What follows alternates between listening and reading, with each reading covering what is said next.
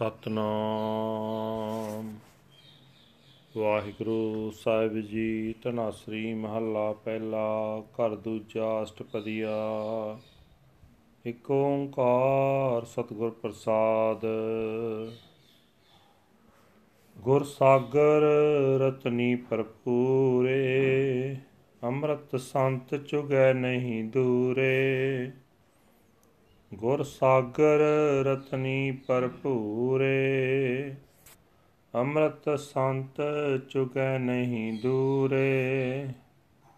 ਹਰ ਰਸ ਚੋਗ ਚੁਗੈ ਪ੍ਰਭ ਭਾਵੈ, ਸਰਵਰ ਮੈਂ ਹੰਸ ਪ੍ਰਾਣ ਪਤ ਪਾਵੈ।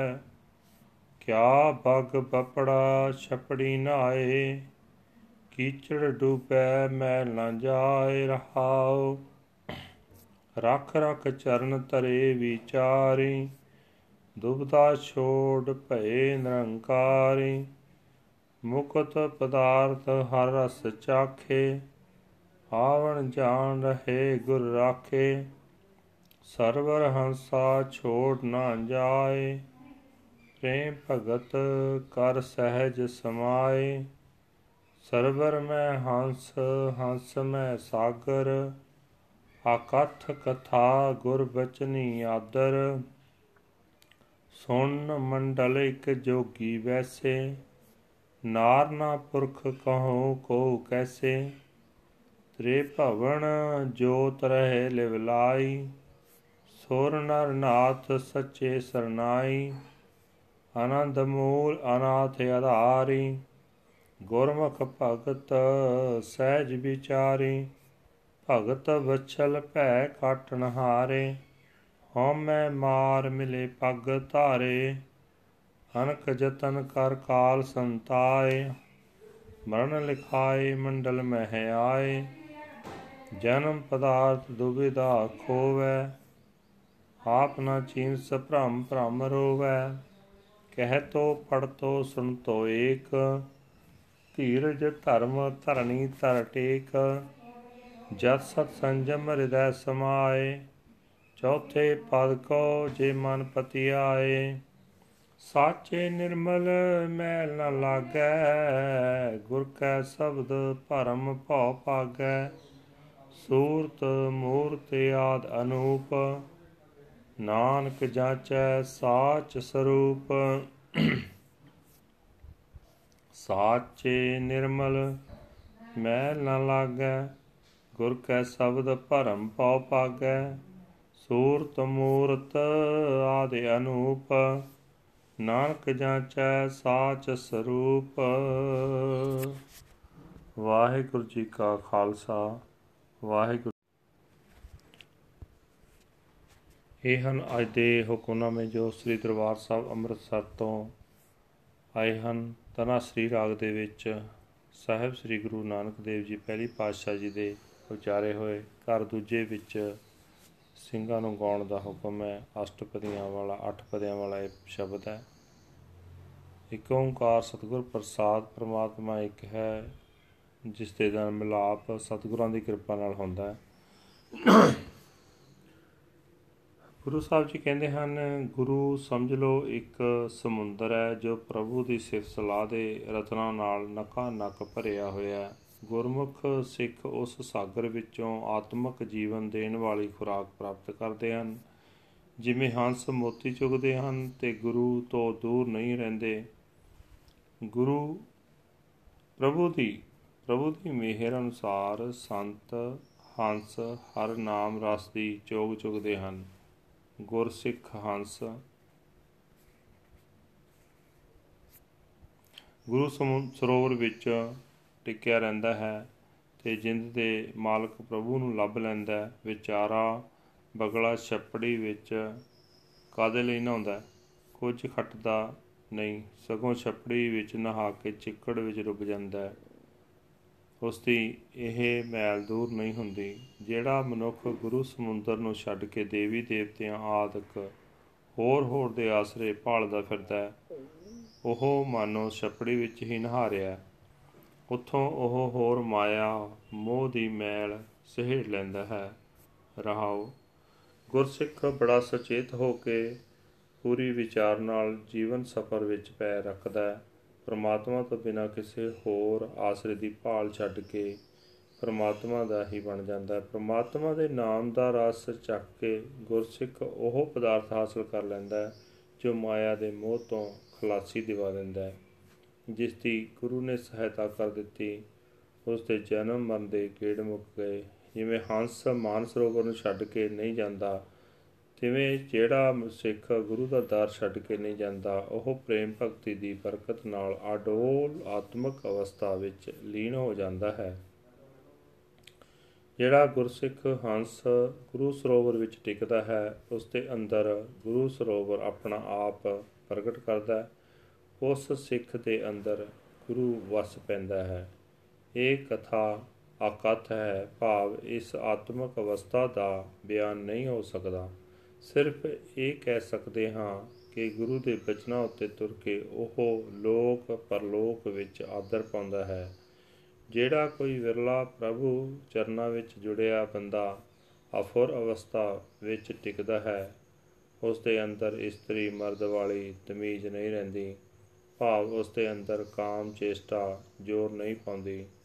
ਦੱਸੋ ਕੋਈ ਇਹ ਸੰਕਲਪ ਕਰ ਵੀ ਕਿਵੇਂ ਸਕਦਾ ਹੈ, ਕਿਉਂਕਿ ਉਹ ਤਾਂ ਸਦਾ ਉਸ ਪਰਮਾਤਮਾ ਵਿੱਚ ਸੁਰਤ ਜੋੜੀ ਰੱਖਦਾ ਹੈ, ਜਿਸ ਦੀ ਜੋਤ ਤਿੰਨਾਂ ਭਾਵਨਾ ਵਿੱਚ ਵਿਆਪਕ ਹੈ ਅਤੇ ਦੇਵਤੇ, ਮਨੁੱਖ, ਨਾਥ ਆਦਿਕ ਸਭ ਜਿਸ ਤਰ੍ਹਾਂ ਸਦਾ ਥਿਰ ਦੀ ਸਰਨ ਲਈ ਰੱਖਦੇ ਹਨ। ਗੁਰਮੁਖ ਹੰਸ ਗੁਰੂ ਸਾਗਰ ਵਿੱਚ ਟਿਕ ਕੇ ਉਸ ਪ੍ਰਾਣਪਤੀ ਪ੍ਰਭੂ ਨੂੰ ਮਿਲਦਾ ਹੈ ਤੇ ਜੋ ਆਤਮਿਕ ਆਨੰਦ ਦਾ ਸੋਮਾ ਹੈ, ਜੋ ਨਿਆਸਰਿਆਂ ਦਾ ਆਸਰਾ ਹੈ। ਗੁਰਮੁਖ ਉਸ ਦੀ ਭਗਤੀ ਦੇ ਰਾਹੀਂ ਅਤੇ ਉਸ ਦੇ ਗੁਣਾਂ ਦੇ ਰਾਹੀਂ, ਵਿਚਾਰ ਦੇ ਰਾਹੀਂ ਅਡੋਲ ਆਤਮਿਕ ਅਵਸਥਾ ਵਿੱਚ ਟਿਕੇ ਰਹਿੰਦੇ ਹਨ। ਉਹ ਪ੍ਰਭੂ ਆਪਣੇ ਸੇਵਕਾਂ ਦੀ ਭਗਤੀ ਨਾਲ ਪ੍ਰੇਮ ਕਰਦਾ ਹੈ।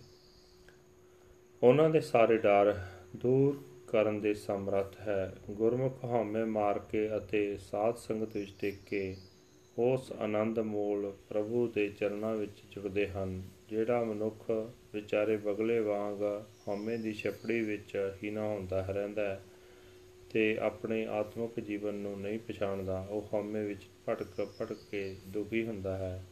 ਪਰਮਾਤਮਾ ਤੋਂ ਬਿਨਾਂ ਕਿਸੇ ਹੋਰ ਆਸਰੇ ਦੀ ਭਾਲ ਕਰਕੇ ਸਹਿੜੀ ਹੋਈ ਆਤਮਿਕ ਮੌਤ ਉਸ ਨੂੰ ਸਦਾ ਦੁਖੀ ਕਰਦੀ ਹੈ। ਉਹ ਪਿਛਲੇ ਕੀਤੇ ਕਰਮਾਂ ਅਨੁਸਾਰ ਧੁਰੋਂ ਆਤਮਿਕ ਮੌਤ ਦਾ ਲੇਖ ਹੀ ਆਪਣੇ ਮੱਥੇ ਉੱਤੇ ਲਿਖਾ ਕੇ ਇਸ ਜਗਤ ਵਿੱਚ ਆਇਆ ਹੈ ਤੇ ਇੱਥੇ ਵੀ ਆਤਮਿਕ ਮੌਤ ਹੀ ਵਿਹਾਜਦਾ ਰਿਹਾ। ਪਰ ਜਿਹੜਾ ਮਨੁੱਖ ਇੱਕ ਪਰਮਾਤਮਾ ਦੀ ਸਿਫਤ ਸਲਾਹ ਹੀ ਨਿੱਤ ਉਚਾਰਦਾ ਹੈ, ਪੜ੍ਹਦਾ ਹੈ ਤੇ ਸੁਣਦਾ ਹੈ ਤੇ ਧਰਤੀ ਦੇ ਆਸਰੇ ਪ੍ਰਭੂ ਦੀ ਟੇਕ ਫੜਦਾ ਹੈ, ਉਹ ਗੰਭੀਰ ਸੁਭਾਅ ਗ੍ਰਹਿਣ ਕਰਦਾ ਹੈ। ਉਹ ਮਨੁੱਖਾਂ ਜੀਵਨ ਦੇ ਸਫਰਜ ਨੂੰ ਪਛਾਣਦਾ ਹੈ। ਜੋ ਮਨੁੱਖ ਗੁਰੂ ਦੀ ਸ਼ਰਨ ਵਿੱਚ ਰਹਿ ਕੇ ਆਪਣੇ ਮਨ ਨੂੰ ਉਸ ਆਤਮਿਕ ਅਵਸਥਾ ਵਿੱਚ ਗਿਝਾ ਲਏ ਜਿੱਥੇ ਮਾਇਆ ਦੇ ਤਿੰਨੇ ਹੀ ਗੁਣ ਜ਼ੋਰ ਨਹੀਂ ਪਾ ਸਕਦੇ, ਤਾਂ ਸੋਤੇ ਹੀ ਜਤ ਸਤ ਤੇ ਸੰਜਮ ਉਸ ਦੇ ਹਿਰਦੇ ਵਿੱਚ ਲੀਨ ਰਹਿੰਦੇ ਹਨ। ਸਦਾ ਥਿਰ ਪ੍ਰਭੂ ਵਿੱਚ ਟਿਕ ਕੇ ਪਵਿੱਤਰ ਹੋਏ ਮਨੁੱਖ ਦੇ ਮਨ ਨੂੰ ਵਿਕਾਰਾਂ ਦੀ ਮੈਲ ਨਹੀਂ ਚਿੰਬੜਦੀ। ਗੁਰੂ ਦੇ ਸ਼ਬਦ ਦੀ ਬਰਕਤ ਨਾਲ ਉਸ ਦੀ ਭਟਕਣਾ ਦੂਰ ਹੋ ਜਾਂਦੀ ਹੈ। ਉਸ ਦਾ ਦੁਨੀਆ ਵਾਲਾ ਡਰ ਸਹਿਮ ਮੁੱਕ ਜਾਂਦਾ ਹੈ।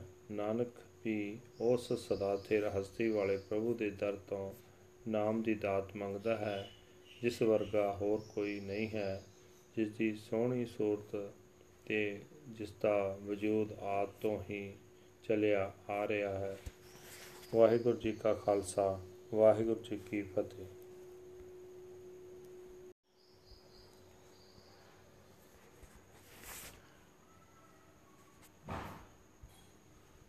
This is today's Hukamnama from Sri Darbar Sahib Amritsar under heading Dhanaashri, first Mahal, second house, Ashtapadis. This Shabad is uttered by our first Guru, Guru Nanak Dev Ji, and Ragi Singhs are ordered to sing this in second house. There are 8 paragraphs of this chapter. The Guru is the ocean filled with pearls. The saints gather in the ambrosial nectar. They do not go far away from there.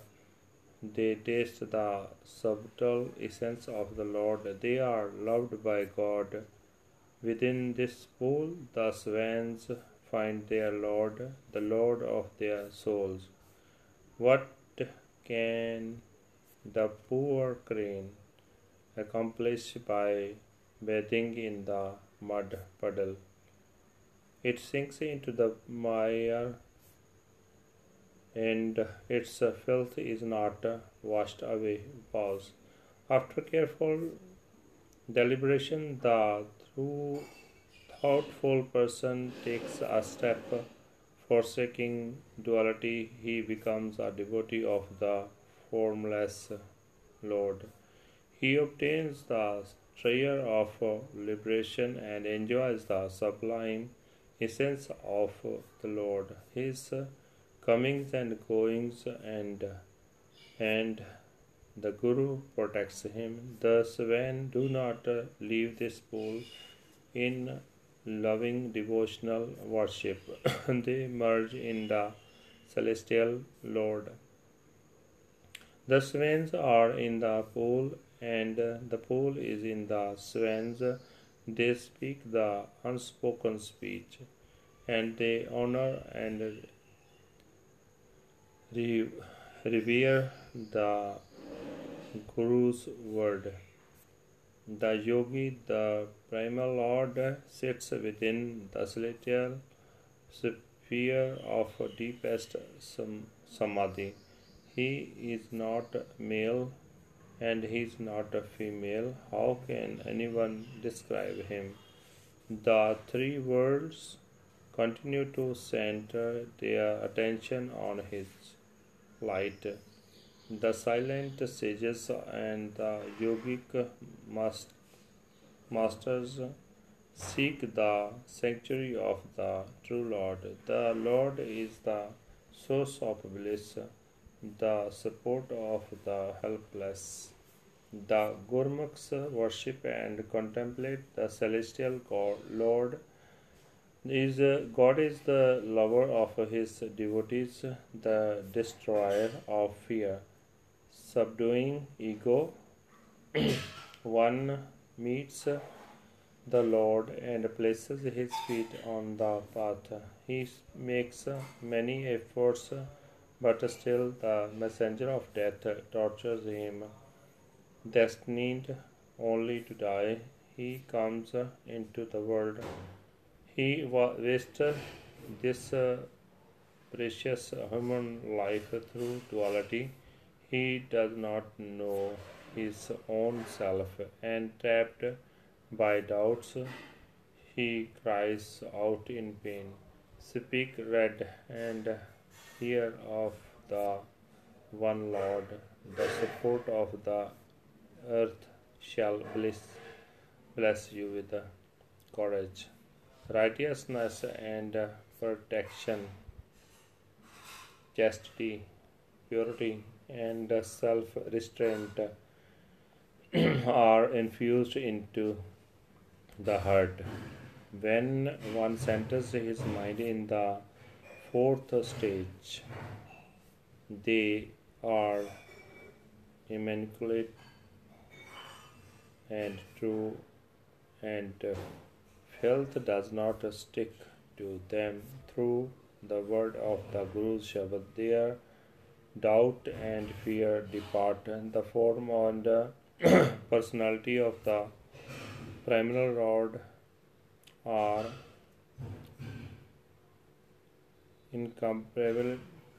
incomparably beautiful.